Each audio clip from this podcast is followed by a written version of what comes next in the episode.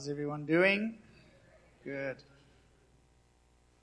This is so different when you look on the. A couple of weeks ago, I said sometimes when I preach, it's really good. And I go back and I have to listen because of what Holy Spirit said. So I had to do that last week. And when you look on the internet, it looks like there's no one in the church. I'm pretending to speak to people because the camera's up there. There's absolutely no one here. So people who watch it must be thinking, this fake guy standing in front of nobody talking and crying and all of this and no one's there. He's a good actor. He should probably go and try for a movie star. So, in any case, I shall try and keep it together today. As Pastor says, Elliot's a crazy guy. I'm obviously the guy that balances the crazies out there because I'm not crazy. I don't shout and scream and go, but shouting and screaming is good. So, for those who were not here last week, just a quick recap spoke about can we have the verse from Jude, please, guys? But you, beloved, building yourselves up on your most holy faith, praying in the Holy Spirit, keep yourselves in the love of God. That was what the message is named or titled, Keeping Yourself in the Love of God. So, how do you do that? Praying in the Holy Spirit, looking for the mercy of God, and building yourself in your most holy faith. So that would be strange if we know that we are in love. We are seated in heavenly places in Christ Jesus. We are one with God. So why would the brother of Jesus then write to us if all of that is true, which it is? If Romans 8 says that nothing can separate you, why does the brother of Jesus say, keep yourself in the love of God if we are there? Because I believe circumstances happen here in the hear, smell, touch, taste, and see world. So when we are all the time seated with Christ in our spirits, sometimes emotionally, we sink down to a level where we don't feel connected. We don't feel that we are there, but in truth we are. Nothing can separate that oneness. So that's why I write here, pray in the Holy Spirit, look for the mercy, I just explained how to do that, what we can do as Christians to keep ourselves and looking for the mercy of God. So, um, even in pre-service prayer, Kevin was leading prayer and asking, "What what do I want today for the service?" And there's there's so much on the inside of me. These last couple of months have been really just emotional for a lack of a better word, just very emotional. I've been crying a lot just in his presence, and Pastor Doug says the Lord speaks to him in the bathroom a lot. I praise God. That doesn't really happen to me a lot. God speaks to me in the gym. So, yes, to gym, uh, yeah, gym, the gym bathroom, the gym bathroom. Okay, the gym bathroom. So, even yesterday and this morning, just running, and I'm running a lot now. I'm training for something that I wasn't supposed to be able to do, doing a marathon, and I was supposed to be in a wheelchair in a bed forever. So, just crying on the treadmill. Got my earphones in, and I'm listening to sermons and teachings, and people can't see I'm crying because I'm sweating so much. So, praise God for that. But I'm just bawling. And what God is doing is just going to places in my mind that are wrong. And little did I know four or five years ago when God said to me lying in bed one night, Rifle, do you think you have a renewed mind? When God asks you that question, you know what the answer is. So I was, well, if you ask that, then obviously the answer is no. So, and then he started teaching, and what he's doing now is just going to my mind and showing me how to renew what it means but it is like an onion, just peeling off layer by layer by layer. And the Lord has got pretty deep now where it's not fun anymore. Those layers are, you know, I, I just rather leave it there. And God is saying, well, you can leave it there.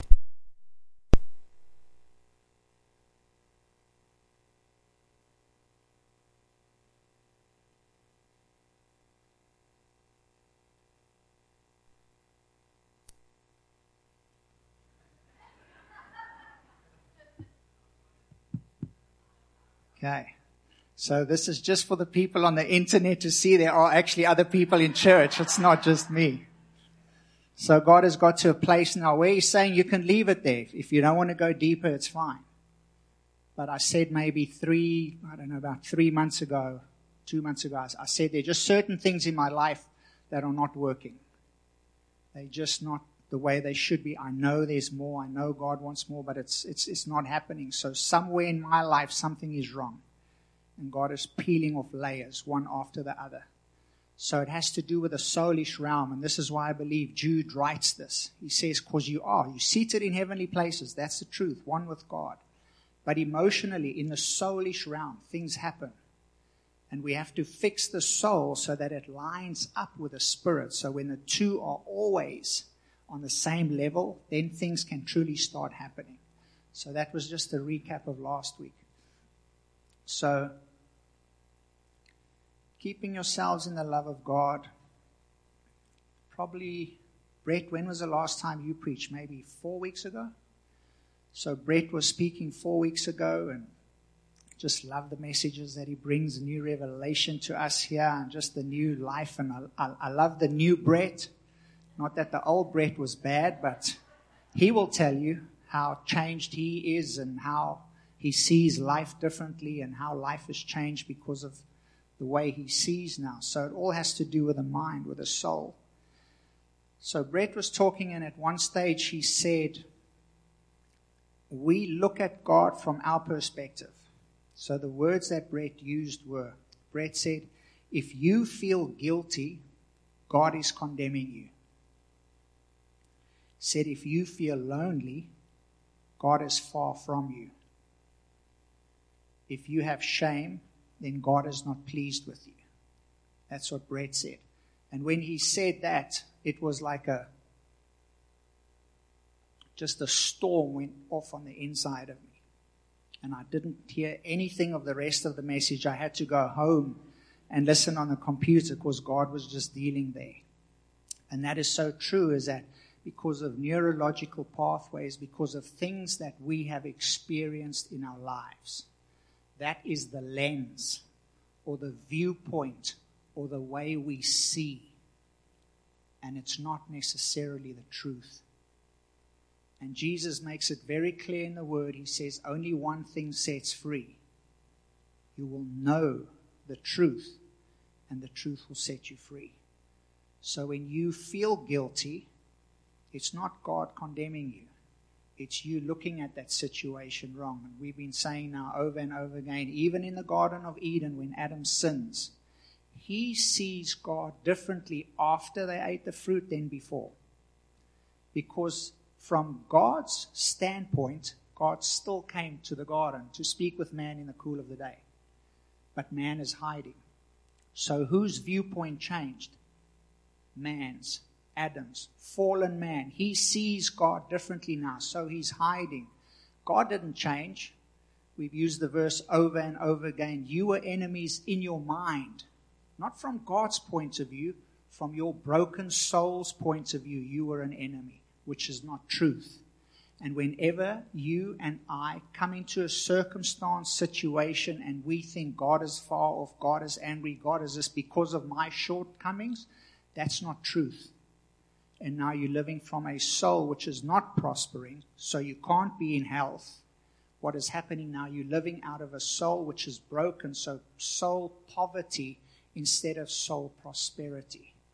So I'm going to take some circumstances from my life, and I know that I've been speaking to so many people who are going through the same thing, just on a different circumstance or situation, but it's a very, very same thing. It's levels of the soul that need to be healed. So, A.W. Tozer, we've quoted him so many times, but two of his quotes here that I think are so amazing is the one says, What comes into our minds when we think about God is the most important thing about us. What comes to your mind when you think about God is the most important thing about us. But here's another one that I haven't used. Nothing twists and deforms the soul more than a low or unworthy concept of God. And this is what God is dealing with me now is a low and an unworthy concept of God. I'm 48 years old and God is dealing with this now. The way I see him, the way I perceive him, and I hate standing in front of you here wanting you to think that I've got everything sorted out in my life. I don't. I'm going through stuff. I'm dealing with issues now that the Lord is opening wide open that are forcing me on the floor and making me bawl like a baby. But it's my choice because I know on the other side of this is glory. I can choose to play it safe and not face the pain and the fear and whatever it needs to get there.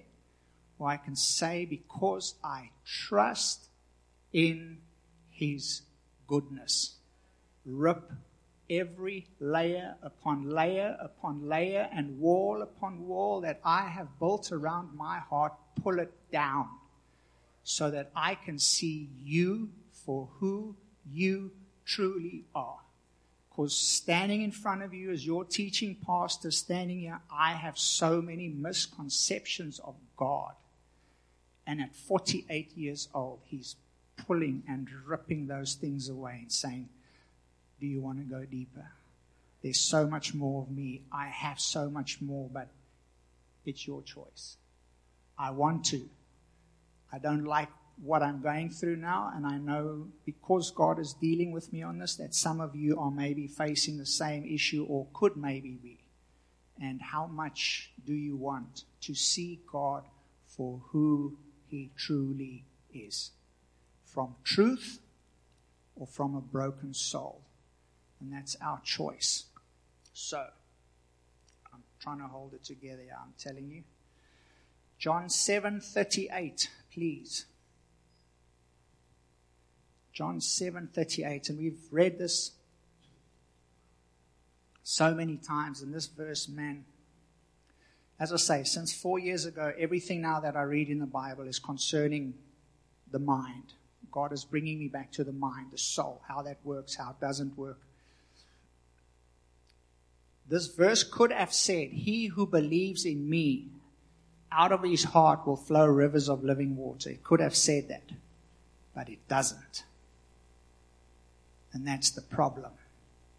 It says, He who believes in me, as the scripture has said, out of his innermost being.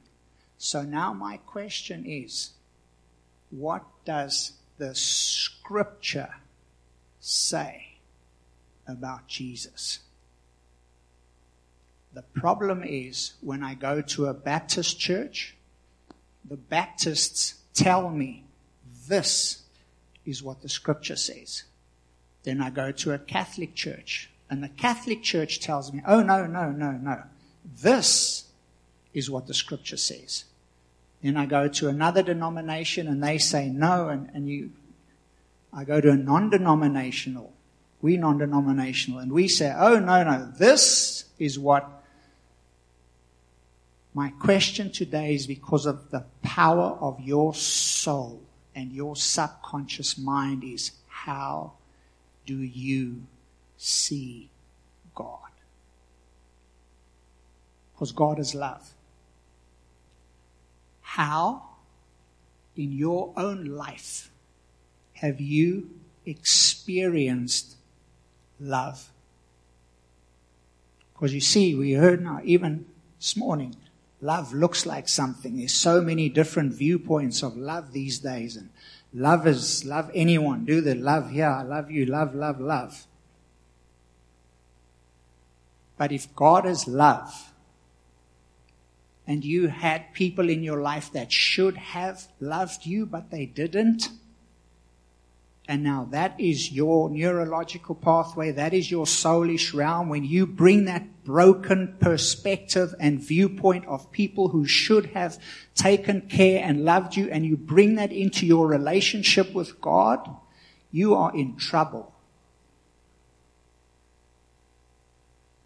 Because He's perfect love.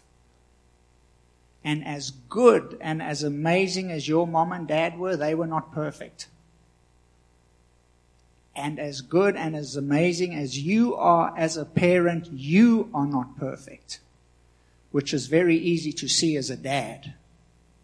I don't have anyone need to tell me, man, your parenting skills, you, you're, you, you not like God the Father.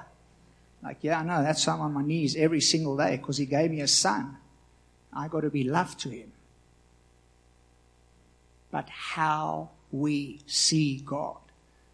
He who believes in me as the scripture says. How do you see the God of the scripture? And God has taken me to a parable here. Um, we'll read it just now in Luke chapter 19. But yeah, I just wrote yesterday at the gym, God was showing me some examples of my mind. Just as I say, this is just me. So, how I was subconsciously affected. So, my grid my lens, my viewpoint of God is skewed, is wrong because of the way that I was brought up, things that I've gone through, things that I've experienced in my life. So, as I say, I'm 48 and God is dealing with this in my life right now.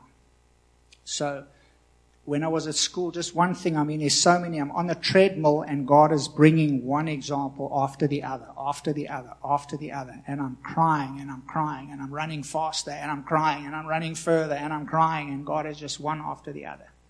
He's like, see that, see that, see that, see that. That's not me, that's not me, that's not me, that's not me, that's not me, that's not me, one after the other.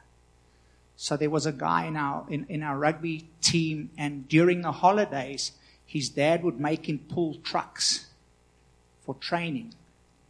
And he was, he was a pastor. And his nickname at school was Pastor. We just did that at boarding school. So his dad was a pastor, so his name was Pastor. And we would come back from holidays and we would, you know, say, what did you do? And holidays were actually, now that I come to think about, I didn't know this. I didn't see it then because it's just the way it was because of our rugby and we had to, there was a prize set before us, a cup that we wanted to win, a trophy. You had to work, you had to do everything to get to that trophy. And every holiday, you would go and you would get a program. And they would say, this day you run so far, this day you do this, you do this, you do this. So even holidays were not really, really fun because the day when the holiday was finished and you got back to school, you know what happened? You got a fitness test. And if you didn't make it, you let the team down. And you so selfish because what about all the other 14 in the rugby team that did it, but you didn't? And you just think about yourself. And if this is year in and year out, year in and year out, if that's your perception, if people who should have loved and nurtured the gift inside of you, rather than use it and abuse it so that they could get a trophy and a cup with their name on, it's a skewed, perverted vision of people that have oversight over your life. And God is showing me this. So this guy would come back and he would pull trucks and he would, and his dad never missed the game. His father was always there and you know, in our minds, that was that's a loving father because he knows what's best. And now pulling these trucks and making him hard and making him tough is just gonna, it, it's just gonna help him in the end. And there's so many things. I'll, I'll, read one or two more here. Um, no, for time, let's not even go there. But two of two of our favorite verses that we use in the Bible is where it talks about our vision or keeping our minds. In, in the Old Covenant, it says in Jeremiah, it says, sorry, in Isaiah, keep your mind on God. 26 2. If you keep your mind on Him, He will keep you in perfect peace. My question is, what kind of a mindset do you have when you go to God? Because you see, we read stories about God is so amazing, He has a promised land for His people but they go through the desert 40 years. There's no water. There's snakes that bite them. There's enemies. There's walls. There's all of that to get to the promised land. So this good father who has something so amazing for me first has to take me through all of these things which is so hard. Who wants to go to a desert for 40 years? Who wants to be bitten by snakes? Who doesn't want any water? Who, what loving father is that? That's God, your father. That's a skewed viewpoint because it was only an 11 day journey. But in church, we hear about so many times the desert and dying and snakes and all of this, and we don't hear the truth about the journey. But the sad part about this whole story is what the people thought in their minds about God, they got. Why did God bring us out here to die? That's a lie. God didn't bring you out here to die. You misunderstanding Him. You're an enemy in your mind. But because you believe it, you will make that your reality and you died in the desert and you blamed God and it was not God at all. So when we come into this relationship with God, my question is, what, what is good? How good is good? At school, when we were at school, we had something called RI, religious instruction. We were not allowed to draw Jesus or God. It was blasphemy. It was the teachers put the fear of God, not in a good way, into us children at six years old when we got to school and we had religious instruction. You can draw the disciples. You just do not draw God or Jesus because they are so far. They are so hard. Do not do it. And at six years old, you got this fear of, my goodness, I can draw the disciples. I can do this, but I, I, I'm not allowed. Why? Why? Just don't. Because the inspectors of education would shout at the, te- you know, it's working its way down. And eventually the ones at the lowest level of the totem pole, me, sit there and I get told, don't do this because it's wrong. If you do that, I'm going to get in trouble. So behave yourself. God never says, if you do that, I'm going to get in trouble, rifle. So you behave yourself. Wrong concept. But that's, I'm talking about me. This is my mind. This is my neurological pathway. And God is breaking us down. So my question is, he, uh, you will keep him in perfect peace whose mind is stayed on you because he trusts in you. How much do you trust in? That's what I said last week, Ephesians 2:10. How much do you trust in that good work? Go in your quiet time and really go inside here and find out you, how much do you trust God? Are you going through something right now where, man, this issue is greater than God? I don't care what the issue is. But is there something in your life where it's greater and the concern and the fear, whatever of that thing is greater than God is God and He will make it work for me? The other one is in the new covenant, Hebrews chapter 12 verse 2. Looking unto Jesus. I just believe in the old covenant they couldn't look to Jesus because he hadn't come yet. So they had to could only imagine and keep their minds on God. But in the new covenant, we have the word. We see Jesus. We can look to Jesus. Old covenant, you couldn't. You could only imagine him. So old covenant, use your mind. New covenant, mind and eyes. You get a perfect vision of Jesus. Did the Father not in so many examples say, hear him? This is my beloved son. And we quote and look at other places in the Bible. Well, that happened and this one said this and that one. Jesus never said that. Jesus didn't hear him and we go to places that is not God, not how God acts, but because of a wrong mindset, we bring that into our lives. And now when I feel guilty, God is angry. No, that's a lie. Not the truth. So my question is, what Jesus, what God are you looking at? Are you looking at him from truth's perspective? Or are you looking from a broken soulish realm and perspective. If we can go to the parable in, in Luke 19, verse 11 to 27, the parable of the minas.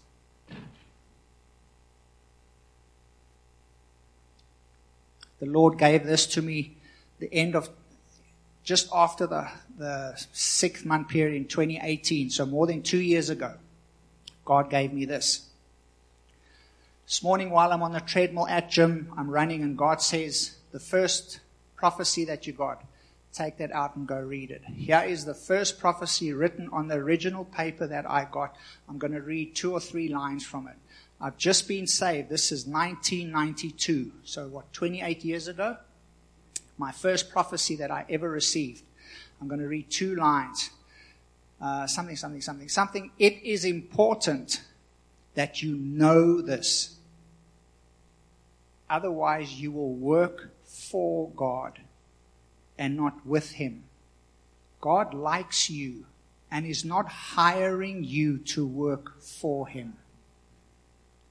I don't know what a prophet is. I'm, I'm just saved. Five months saved. Uh, you, you all know Bill Bennett. It's his church.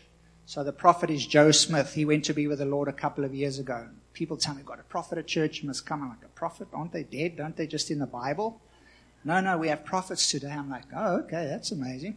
Go to the meeting, calls people out. I'm like, you know, when I was finished, like, how, how, does, how does he know that? I had no idea. But you need to know these things. Otherwise, you will work for God.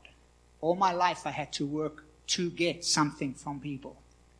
My coaches at school, I had to work to get there. Well, well done, good. Well, we're proud, good job. If I didn't perform, I didn't get it. So now I use that mindset and that reality and I bring it into my relationship with God. And if I don't perform, if I don't do this, if I don't, then maybe I don't love Him. Maybe I'm not really saved. Maybe He's far from me. Maybe, maybe, maybe, maybe.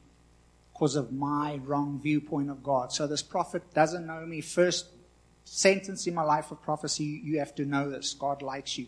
Because I didn't like myself. I didn't like myself. Another whole teaching for another day. Then it goes on, it says here, don't stumble over weaknesses in others. Bear their weaknesses. And it talks about uh, Barnabas bearing Paul's weaknesses. It says, don't stumble in weak, don't stumble in their weaknesses. It says, uh, therefore learn to do this, and this will bring character, integrity, love, and compassion in you.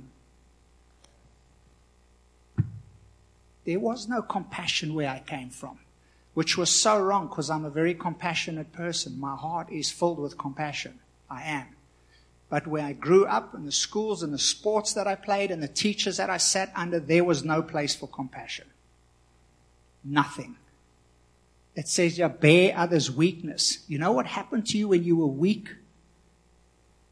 Survival of the fittest.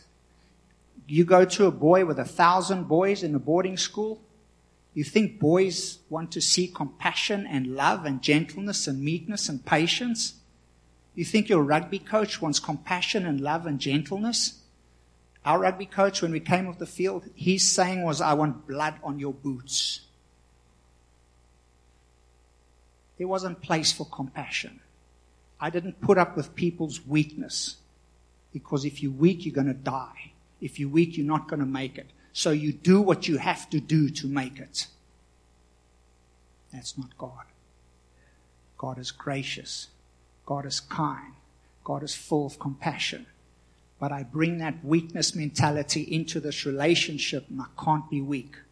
So if he tells me to do something, whether I like it, don't like it, believe it, don't believe it, you do it because I'm God. If you don't, you watch it. That's the mentality that I bring into this relationship.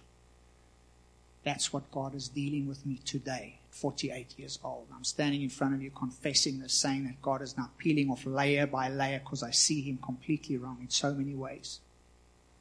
So He takes me to this parable here. Now, as they heard these things, He spoke another parable because He was near Jerusalem and because they had thought the kingdom of God would appear immediately. Therefore he said, A certain nobleman went to a far country to receive for himself a kingdom and to return. So he called ten of his servants, delivered to them ten minas, and he said to them, Do business till I come. What is business? Business is taking money, because it's minas, it's not talents here, it's physical money. Take this money and go make more. That's business. No one goes into a business to bring back less than what they put in. So Jesus, in this parable, is saying, here's money. When I come back, I want more. Okay. So go and do business. But his citizens hated him, sent a delegation after him, 15. And so it was when he returned, having received the kingdom, he commanded these servants to whom he had given the money to be called to him that he might know how much every man had gained by trading. Then came the first saying, Master, your mina has earned ten. He said, Well done, good servant, because you are faithful in little, have authority over ten cities. Second one came, Your mina has earned five minas likewise. You also five cities. Then another came saying, Master, here is your mina, which I have kept put away in a handkerchief. For I feared you, because you are an austere man. You collect what you did not deposit, you reap what you did not sow. And then he said to him, Out of your own mouth I will judge you, you wicked servant. You knew that I was a austere man, collecting what I did not deposit, reaping what I did not sow. Why then did, not, did you not put your money in the bank, that at my coming I might have collected it with interest?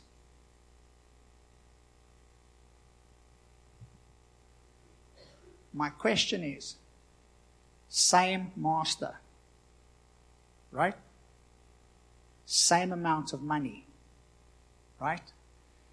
Doesn't say anything about the other seven. It talks about three. So we're focusing on the three here. Two of the three go and they do what the master told them to do, right? My question is, why did they do that? Because I've heard so many teachings. I've gone now and listened to this over and over. And there's so much that we have to um, assume in this parable. There's so much assumption. Now that I'm reading and God is taking me to this, is like, so why did those two, why did they go and do what they did? Did they do it because in their hearts they loved their master and just obeyed everything he said? Or did they do it because he's my master and whatever he says, he's coming back to get more, so I better get going? Why did they do it? We don't know. What we do know is just about the third. So Jesus gives him the same amount of money, gives him the same instruction, and this guy says, I knew. I knew. So my question is, where did he get his mind set from? What had formed his perception of his master that he would get to the point where he knew that his master was hard and austere and that he was just this hard man. What happened in his life that brought him to this point where the master came and gave him this money that he said, You know what, I'm just going to hide it because I don't want to lose anything. And Jesus says to him, Out of your mouth, whatever you say, you'll be judged by that. Because you see, the problem with this guy is if he knew that his master was someone who reaps where he didn't sow, if he knew that, why didn't he do something about it?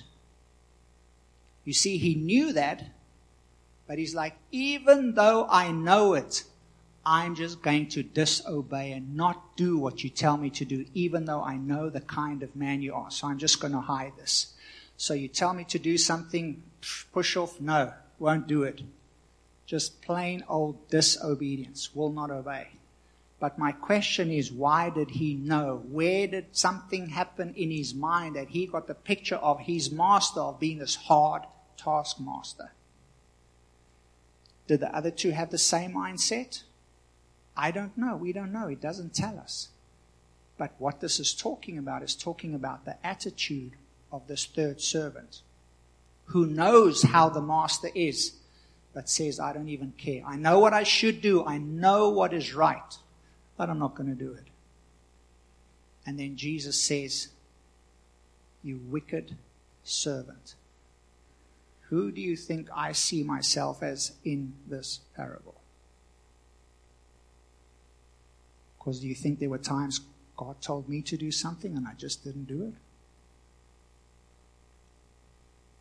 So, what did Jesus say to this guy? Out of your mouth you know I was God. You know what I wanted, and you just didn't do it. Wicked. So that which you have, I'm going to take away from you as well. and I'm going to give it to him who has 10.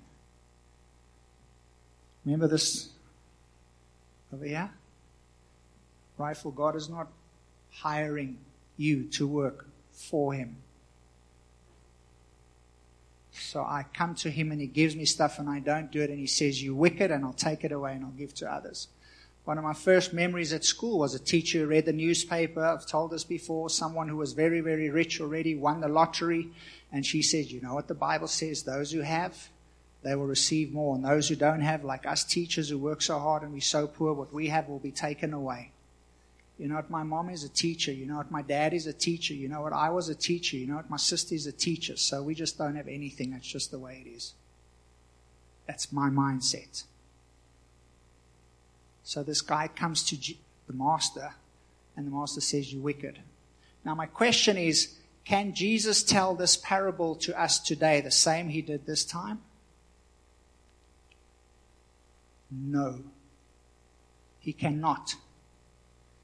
Jesus cannot tell this parable to us today in this room as he did to these people. Just, just off the bat here. Now, as they heard these things, he spoke another parable because he was near Jerusalem. Ta-da. Jesus is not near Jerusalem today. He's seated in glory at the right hand, at the Father, in majesty. So this parable told like this has no bearing on us today concerning what he said to them. Number one. Second thing is, and because they thought the kingdom would appear immediately. So Jesus is going to go in Hosanna, Hosanna. The kingdom is going to come. Jesus is like, whoa, you need to hear this parable. Take this talent, this mina, go until I come back, but it's not going to be now. So he can't tell it to us right now. Does that make sense? But what we can do is we can take truths out of this parable and bring it into our world today. Because you see, all three of these people and the ten that he gave the money to, they could not cry out, Abba, Father, with a heart that yearns because the Holy Spirit dwells on the inside of them, but you and I can.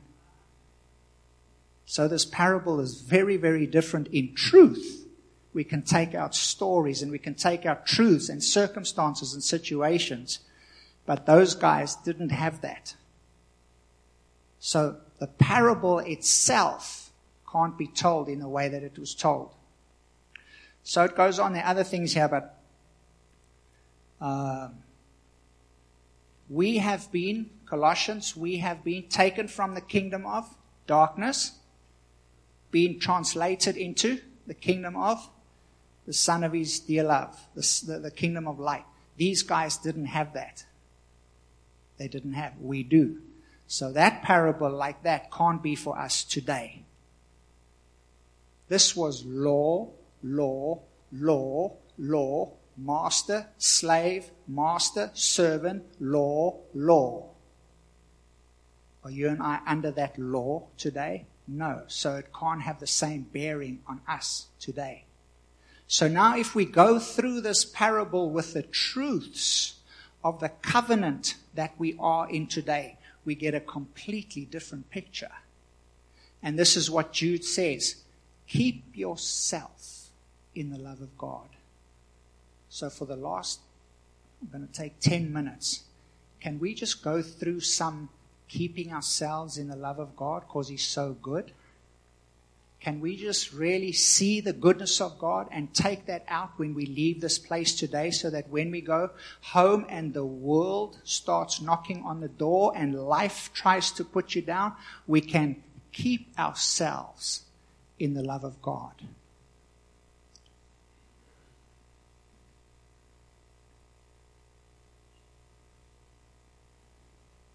Ephesians 2 verse 10 started with it last week. And let's look at it today again. These guys didn't have Ephesians 2 verse 10. They had Isaiah chapter 1. If you are willing and obedient, you will eat the fat of the land. But what does that apply? You have to do. You have to do. You must be obedient and do and do. And when you do, then you will eat the fat of the land. But us in Christ, look here, Ephesians 2, verse 10. For we are his workmanship created in Christ Jesus for good works. Man, how much do you believe that verse? How much do you believe there's a good work for you that nobody else in this universe can do but you? Can I ask you from a heart of hearts to go home, lock the door, get yourself by yourself, and just meditate on that truth? There is something, there's a fingerprint on you that you were called to do that no one in the whole universe can do like you. My beloved son or daughter. These guys in this parable didn't have that. We do.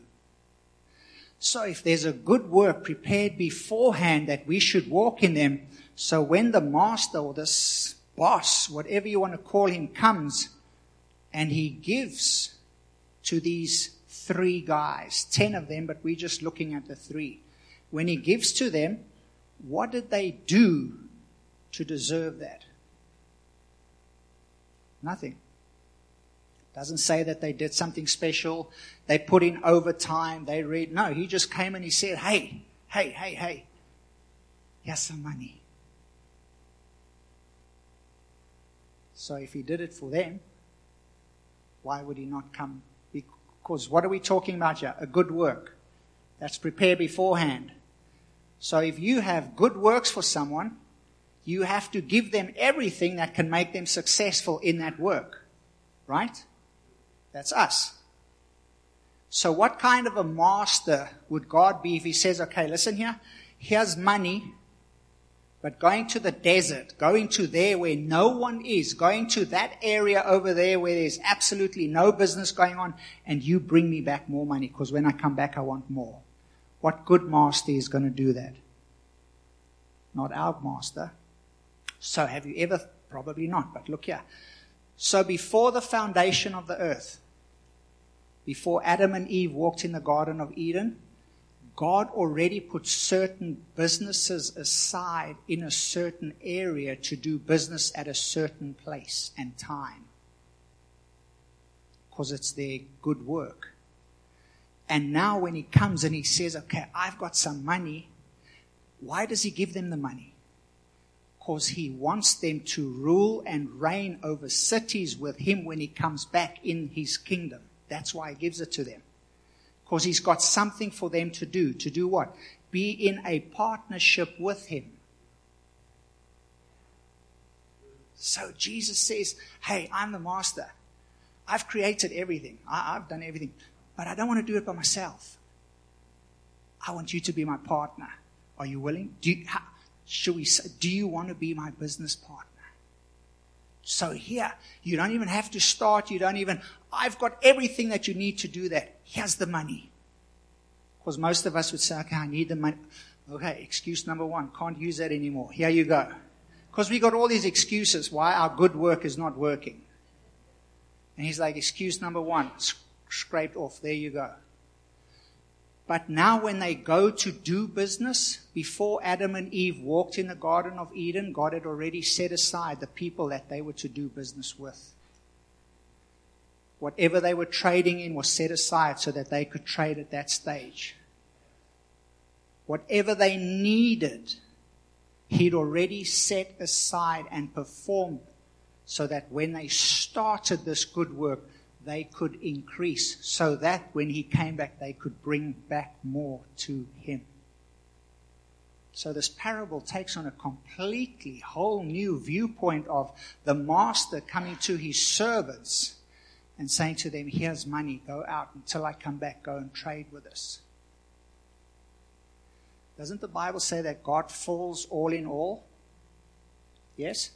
So that money that he gave was his presence not in the money? Because he falls all in all. If it's all in all, his presence is in the money. Do you think the money that Jesus gives someone is blessed? Do you think if it comes out of the pocket of Jesus, it's blessed? So Jesus takes out a blessing and he says, Take this blessing and go make more blessing. And the further you sit and the further you look, it's just, man, he's just such a good master. Everything that I need is there. So when he says go and do business, every person that I need to meet is already there. Every product that I need is already there. Everything that needs to take place for me to be successful has already been set aside. So I just take and I go and I do. Now, the word of Jesus, do you think the word of Jesus has power? Most definitely, calm storms. He says to Peter, he says, Peter, come. He beckons him, walking on the water. Disciples are scared. Peter says, if it's you, tell me to come. Jesus says, okay, Peter, come. When Jesus said to Peter, come, walk on the water, all the molecules in the water heard the voice of Jesus saying to one another, We better pack together because Peter needs to walk on this water. The Master has called him. And the molecules obeyed the voice of the Master, packed together so that Peter could walk on water. Yes? So when Jesus comes and he says, Take this blessing and go and do business, don't you think all the businesses in the area heard what the master had said? And man, when that guy comes with this money, you better do business with him because that money is blessed. That money is going to make more. Jesus says to Peter, go and pull out the first fish that comes up. There'll be money in its mouth. Fish hears, money hears, everything works together. Peter, all he has to do is throw in the line. There's the money. When the master speaks, the only thing that disobeys are people.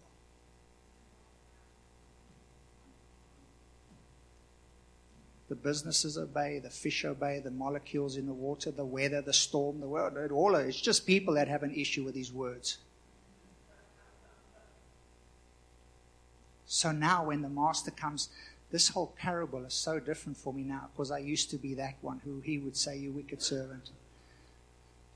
But it's not. He went to the cross for me so that now on the backside of the cross, everything He gives to me and asks me to do is already blessed because it was blessed before the foundation of the earth. So now I can read this parable without fear in my heart that He's going to come and say, You wicked, so you didn't do this, you didn't do that, you short, you fell, you didn't do this, that, take it away. So, for us, as that verse says, to look for the mercy of God, can you go back with me to the Garden of Eden? This morning, just as I was leaving for gym,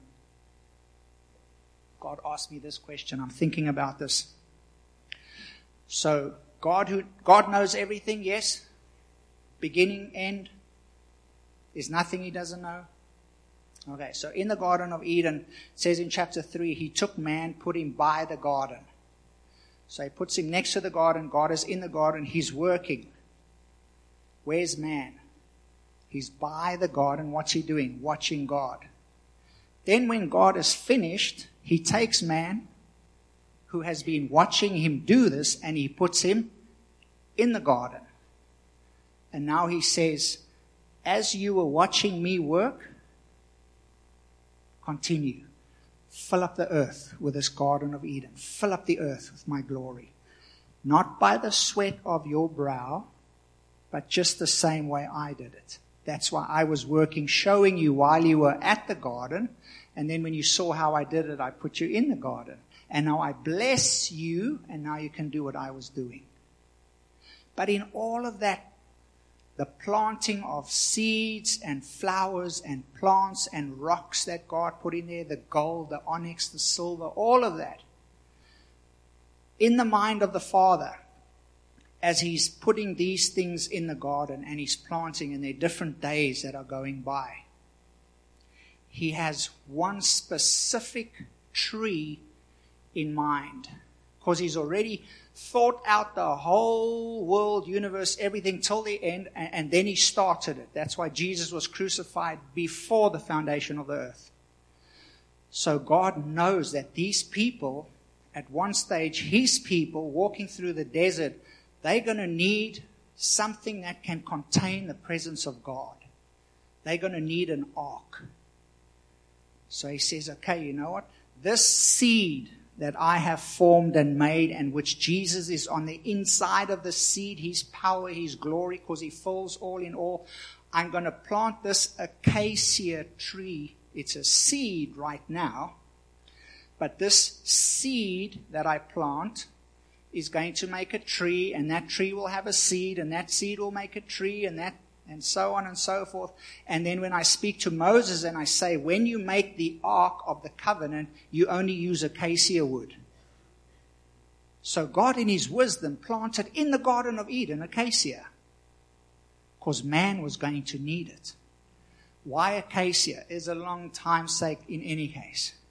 But now there's another seed. There's another seed that the Father knows man is going to need wood to put something on a mountain one day that would take away all the mess because of sin.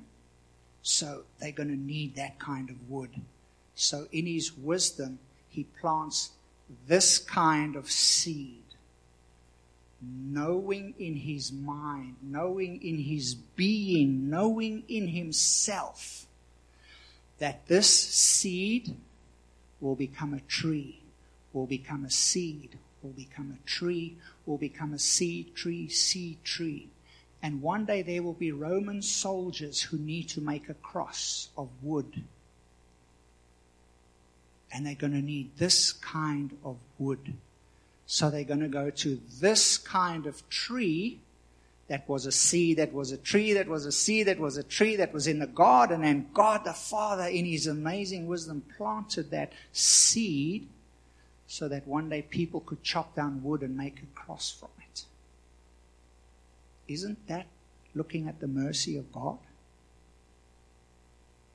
Now, my question God asked me this this morning because this I, would cry many times when I think about this. Can you imagine a father? Who of you have a son or a, or a daughter? Who of you have children in here? Can you imagine having to plant something like that, knowing what the effect and what is going to come from that very seed one day in the future concerning your child? But I was so sad, and I was, now this is a question I'm asking you. Do you think that God the Father was very sad when he planted that seed because he knew what was going to happen to Jesus on the cross?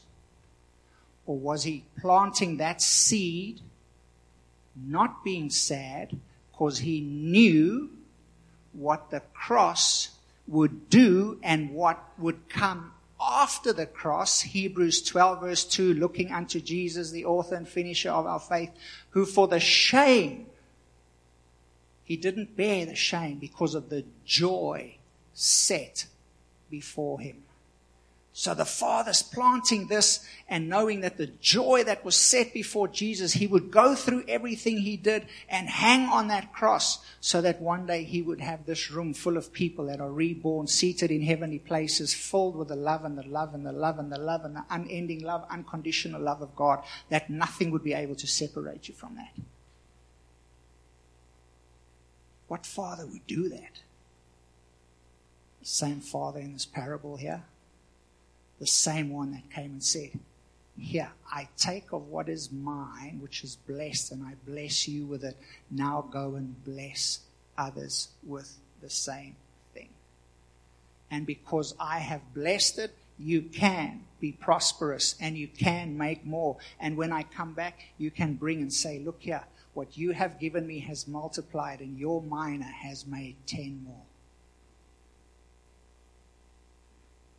Keeping ourselves in the love of God.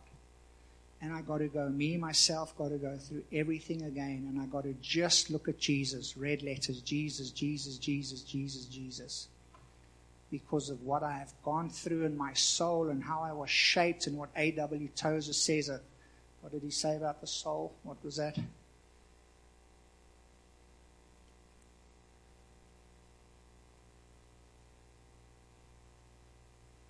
Nothing twists and deforms the soul more than a low or unworthy concept of God.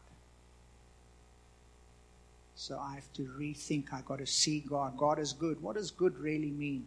Man, go look at Jesus. Healing the poor, dying for us when we had no power, while we were yet sinners, giving himself. That, that's the love of God. That's our Jesus. That's the one who hands us the gifts and says, You are blessed. This is blessed. Go and be a blessing because sometimes things happen in the world and we go from there where we are constantly seated and in our emotions we go down here because of a wrong and a broken soul.